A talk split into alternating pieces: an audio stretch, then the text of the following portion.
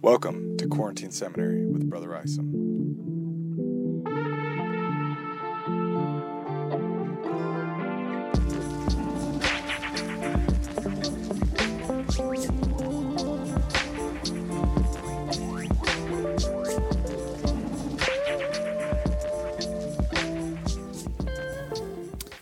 Hey everyone, uh, welcome back to today's lesson. We're in 3rd Nephi chapter 16 today, and we've wrapped up in chapter 15 the Sermon on the Mount. And so everything kind of from here on out, Jesus will quote some other things, like he'll quote Isaiah and he'll quote Malachi at different times.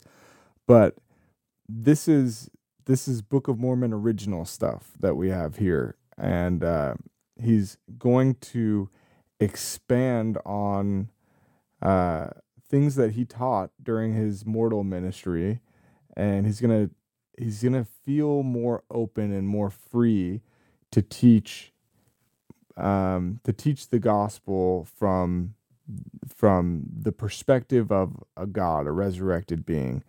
He's not going to feel so held back by the stiff neckedness or unbelief of the people that he's teaching and uh, which means that we're going to get the goods here in third nephi. And uh, so let's just jump right in and we'll continue some themes that we started to see in third nephi chapter 15 um, in verse 1 he's still talking about the other sheep that he has right? Remember that in john 10 16 he said to his disciples and uh, Palestine, other sheep I have which are not of this fold, them also must I bring, there shall be one fold and one shepherd. And then he makes it clear in 3 Nephi 15 to the Nephites and Lamanites that the other sheep that he's talking about include the people there in the Americas, um, but that the people back in Jerusalem, they don't know about the Lehites, and they also don't know about any of the other tribes of scattered Israel. We call them the lost tribes because they're lost to the people of Jerusalem. And so he's continuing that theme here in verse 1, where he says, I'm going to talk to you about these other sheep which aren't from here, that is the Americas, or from the land of Jerusalem, or any of those areas. Um, and in verse 2, he says, For they of whom I speak are they who've not yet heard my voice, neither have I at any time manifest, manifest myself unto them. But I have believed, but I have received a commandment of the Father that I shall go unto them, and that they shall hear my voice, and shall be numbered among my people, and there shall be one fold and one shepherd. Therefore I go to show myself unto them. That's pretty fantastic. We believe that there are people and even records we'll see um, that Jesus references from places that aren't recorded in the Book of Mormon and aren't recorded in the Bible, and that Jesus ministered to those scattered sheep, those lost tribes. And part of this is because of the covenant that the Father made with the house of Israel, that Jesus would be their Messiah, that he would come to fulfill and redeem uh, them, and and they have this, and God is always faithful to his covenant. So Jesus is going to go to each of these lost tribes. And unfortunately, we don't have all records of those. And um, what I'm about to say, it, it's not like official doctrine or anything like that. This is just one of the experiences that I had growing up. Um, when I was 17, I went to India for um, for some time, for a couple months, and I got to travel around a bit. And India is a really ancient place. There have been civilizations in India for thousands of years, and um, there's a really kind of a confluence of culture there. There's Christians and there's um, Hindus and there's Muslims and there's Buddhists and there's Jainists and there's uh, you know there's just all these different types of of religions and people there, and they're all kind of converging on this one area. And when I was up in the Himalayas, uh, and I was kind of hanging out with some Buddhists up there from Tibet, they they would talk about Jesus as um, one of the bodhisattvas, one of their like their main teachers. Um, And it's not just Buddhists in the Himalayas, there's uh, Hindus in the area who also talk about Jesus as one of their main teachers. And there's actually a tradition in the area that Jesus did teach in India, that he lived in India. And um, most of the tradition thinks that like he lived there during his mortal life, but I just and I don't know if it's rooted in um, something that actually happened or if this is just something that uh, kind of folklore that came up among the people. But I just found it interesting that that here uh, we are in a part of the world that isn't covered in the Book of Mormon or the Bible, and yet they have their own belief that Jesus ministered to them and uh, and their ancestors, and it's recorded in their writings and their scriptures and things like that. Um, and so I think that's just phenomenal. I think that at the very least, it suggests that you know there are these other traditions that maybe we don't we don't know all of those traditions. That would actually be a pretty cool book if someone went around and without judgment of whether they were real or not, just gathered up traditions about where Jesus ministered and um, and put them in a collection. I think that would be a really cool book. Anyways, so Jesus is giving this expanded vision to the people in Bountiful here in Third Nephi, and he's saying, "Look, even you don't know about all of these different scattered Israel." And in this next section, he's really going to expand on this idea. Um, in verse 4 he says and i command you that you shall write these things after i'm gone that if it so be that my people in jerusalem who have seen me and been with me in my ministry do not ask the father in my name that they may receive knowledge of you by the holy ghost and also of the other tribes whom they know not of that these things which ye shall write shall be kept and shall be manifested unto the gentiles that through the fullness of the gentiles the remnant of their seed who shall be scattered forth upon the face of the earth because of their unbelief may be brought in or may be brought to a knowledge of me their redeemer and then will i gather them in from the four quarters of the earth and then will i fulfill the covenant which the father hath made unto all the people of the house of israel so it seems like at this point that there's still an option there's still an opportunity for the people in jerusalem his followers in jerusalem to by revelation learn about the the people in the Book of Mormon. And that's not surprising. We have people like Nephi, son of Nephi, who knew of Jesus' ministry during his mortal life, even though he was over in the Americas. Um, but that Jesus wants these words recorded so that if this record doesn't make it into the Bible, that the Book of Mormon will have record of this expanded view of the covenant and the gathering of Israel. And that through this record, and Jesus specifically says, uh, you know, these sayings shall ye shall write and shall be kept and shall be manifested unto the Gentiles. We're talking about these sayings meaning that the record that's in the Book of Mormon manifested unto the Gentiles.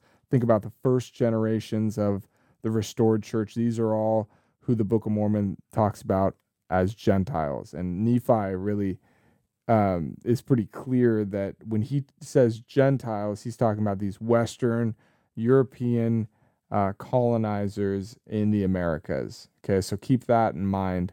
The Book of Mormon is brought forth by the Gentiles, by Western Europeans in, in the Americas, and then is then taken to all these different places in the world and Jesus even says, you know, to the remnant of their seed, the Jews, um, and all four corners, Israel and all four corners of the earth.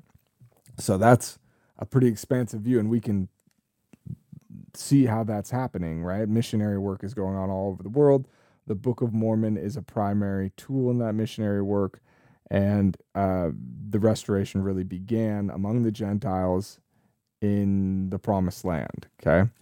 Um, and Nephi's going to talk a little, or Jesus is going to talk a little bit about these Gentiles starting in verse 6. He says, Blessed are the Gentiles because their belief in me and of the Holy Ghost, um, which witnesses unto them of me and the Father, right? So, this goal that Jesus has of bringing us all into relationship with Him and the Father and the Holy Ghost, the Gentiles, some of them are going to experience that. Some of us are going to experience that. Um, and it's because of their belief in the Book of Mormon and in Jesus Christ. It says, verse 7 Behold, because of their belief in me, saith the Father, and because of the belief in you, O house of Israel, in the latter days shall the truth come unto the Gentiles, that the fullness of these things shall be made known unto them. Here we're talking about the restoration, clearly. Okay. And remember, the Gentiles, according to Nephi, were these Western European colonizers, okay, in the Americas.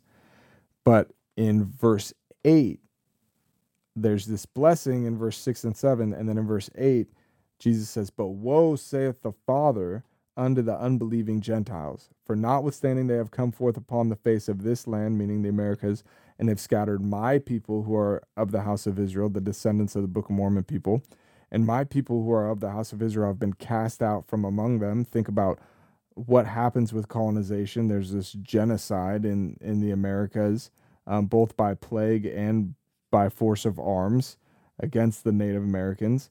Have been trodden down under feet by them. That's verse 8. Verse 9. And because of the mercies of the fathers unto the Gentiles, and also the judgments of the Father upon my people who are the house of Israel, verily, verily, I say unto you that after all of this, and I have caused my people who are the house of Israel to be smitten, to be afflicted, and to be slain, to be cast out from among them and to become hated by them and to become a hiss and a byword by them.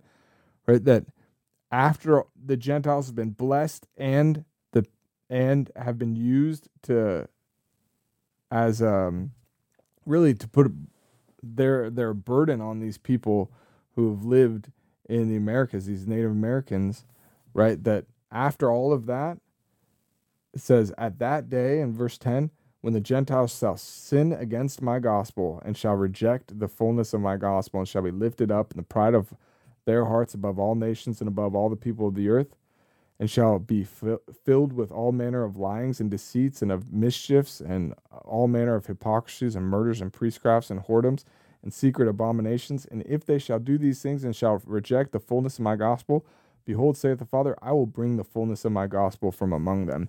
That's sobering because Jesus is is clearly describing what's happening in the latter days, um, and what happens when these Western European colonizers re- colonizers reject the gospel. Some of them will will believe in the gospel, will be a part of the the restoration, and then there's going to be those who reject the gospel. And then he says, I'm going to bring my gospel out from among them they're not going to have access to it um, because of their lyings and deceits and mischiefs and hypocrisies and murders and priestcrafts and whoredoms and secret abominations. Sometimes we use the Book of Mormon as this, like, I don't know, as this patriotic pamphlet that talks about how the United States is just the best place in in the whole world. And there are certainly promises about the North and South America that are contained in the Book of Mormon. Um, and clearly, the United States has a, a really important role in the restoration. Okay, so that that has to be recognized. That that's one of the messages of the Book of Mormon. But other messages of the Book of Mormon are that we have to be on alert because it's not a foregone conclusion that anybody who you know settles in North America they're going to be like inherently more righteous or better than anybody else. Um, the Book of Mormon is not a nationalistic document. In other words, it doesn't draw borders around people and say if you're on this side of the border, you're great, and if you're on that side of the border, you're terrible um, and or if you you live under this flag you're great and if you live under that flag you're terrible. That's not what the book of mormon's doing here. It's all by conduct. Lyings deceits mischiefs hypocrisy murder priestcraft whoredom this kind of inequality that's being described. Like these things bring consequences regardless of what what nation you belong to. And uh and this should be pretty sobering for us um, because the Lord here is speaking to uh, members of the house of Israel about what's going to happen in the latter days. that the Gentiles are going to be instrumental in bringing forth the gospel, bringing forth the Book of Mormon, gathering Israel. But if they're not a part of the program, if they're not a part of the story that we're talking about with the Abrahamic covenant of using Israel to gather in the rest of the world, if they're not on board, then they're going to lose that opportunity to be a part of it.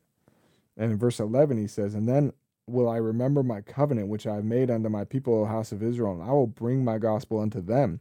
And I will show unto thee, O house of Israel, that the Gentiles shall not have power over you, but I will remember my covenant unto you, O house of Israel. And ye shall come unto the knowledge of the fullness of my gospel. Verse 13 But if the Gentiles will repent and return unto me, saith the Father, behold, they shall be numbered among my people, O house of Israel and I will not suffer my people who are of the house of Israel to go through among them and tread them down, saith the Father. But if they will not turn unto me, hearken and hearken unto my voice, I will suffer them. Yea, I will suffer my people, O house of Israel, that they shall go through among them, and shall tread them down, and they shall be as salt that has lost its savor, which is thenceforth good for nothing, but to be cast out and to be trodden down under foot of my people, O house of Israel. There's that power reversal, right? Gentiles have scattered um, descendants of the Lehi, Lehites uh, in the Americas uh, through all kinds of means. Um, we call that colonization. And Jesus is saying, if Gentiles don't get their act together and gather in the house of Israel, uh, using the Book of Mormon and bless them and lift them up, then it sounds like the Gentiles are the ones that are going to get scattered. And uh, and I don't know exactly what that's going to look like or what the timeline of that's going to be. Um, but it should it should help us to have a clear understanding about what our role is as Latter-day Saints in 2020 that our role is not to let artificial boundaries that we draw, whether because of history or culture or race or anything like that, our goal isn't to let those boundaries separate us from other people. Our goal is to, and our role is to gather God's children from wherever they're from and gather them into the covenant. That's that's the role to lift those who are are suffering to mourn with those that mourn, comfort those who stand in need of comfort, be salt, be light. That's the job. Blessed are the peacemakers. Um, and if we find ourselves kind of picking sides and getting ready to join in whatever squabble is happening because of these artificial boundaries that um, that means so much in our world today, right? Just because they're artificial doesn't mean they don't have real impacts. Um, if we let ourselves buy into that conflict and we miss our covenant to use the Book of Mormon to bless God's children, there's consequences to that, as Jesus is foretelling right here.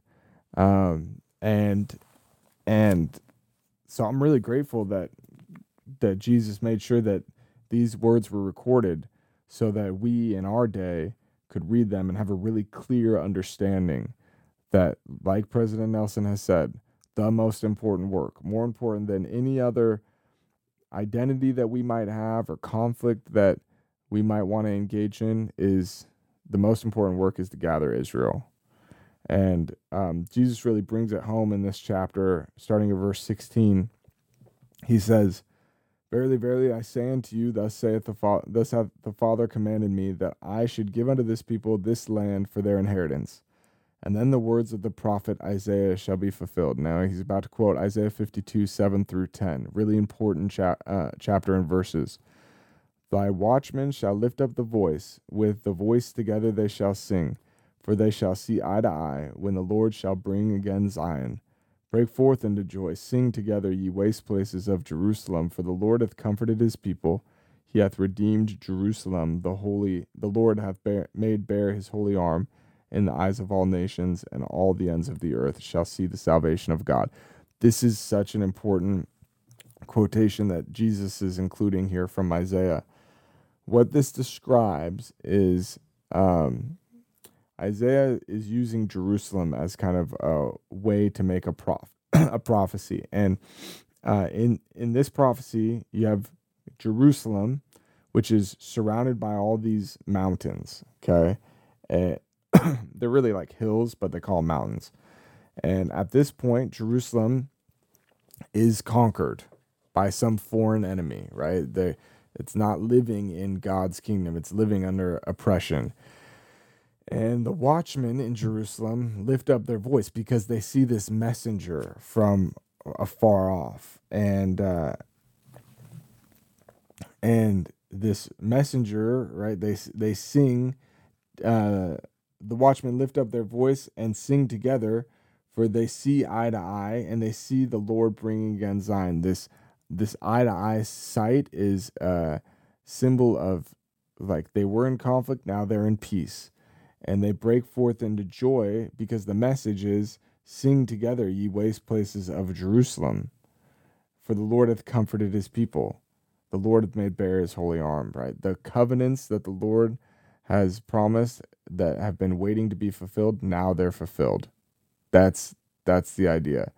And so, you know, Jesus is grounding this fulfillment of the covenant, the establishment of Zion. He's weaving it into the story of the restoration.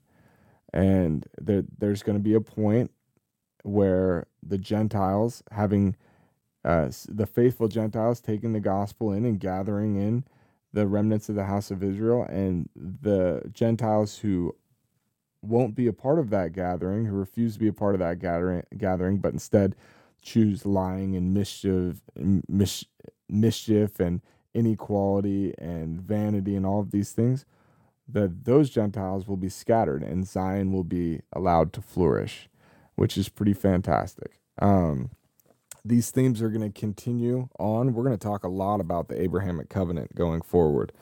Um, it's pretty much all that Isaiah talks about. It's what Malachi talks about, and Jesus is going to quote both of those. Um, and so we'll probably have an episode where we really go deep into that Abrahamic covenant, just to make clear that when I talk about the covenants or the gathering of Israel, that we really understand what's going on there. Um, Jesus is getting into the good stuff. Remember that we started with this really, really overarching view that he wants us to enter into the same type of relationship that he has with his father. And um and now, you know, he's gone through he's gone from like a really large vision to a little bit more specific with how this looks in the kingdom with the beatitudes to a little bit more specific to what our responsibility is as salt and light and as disciples.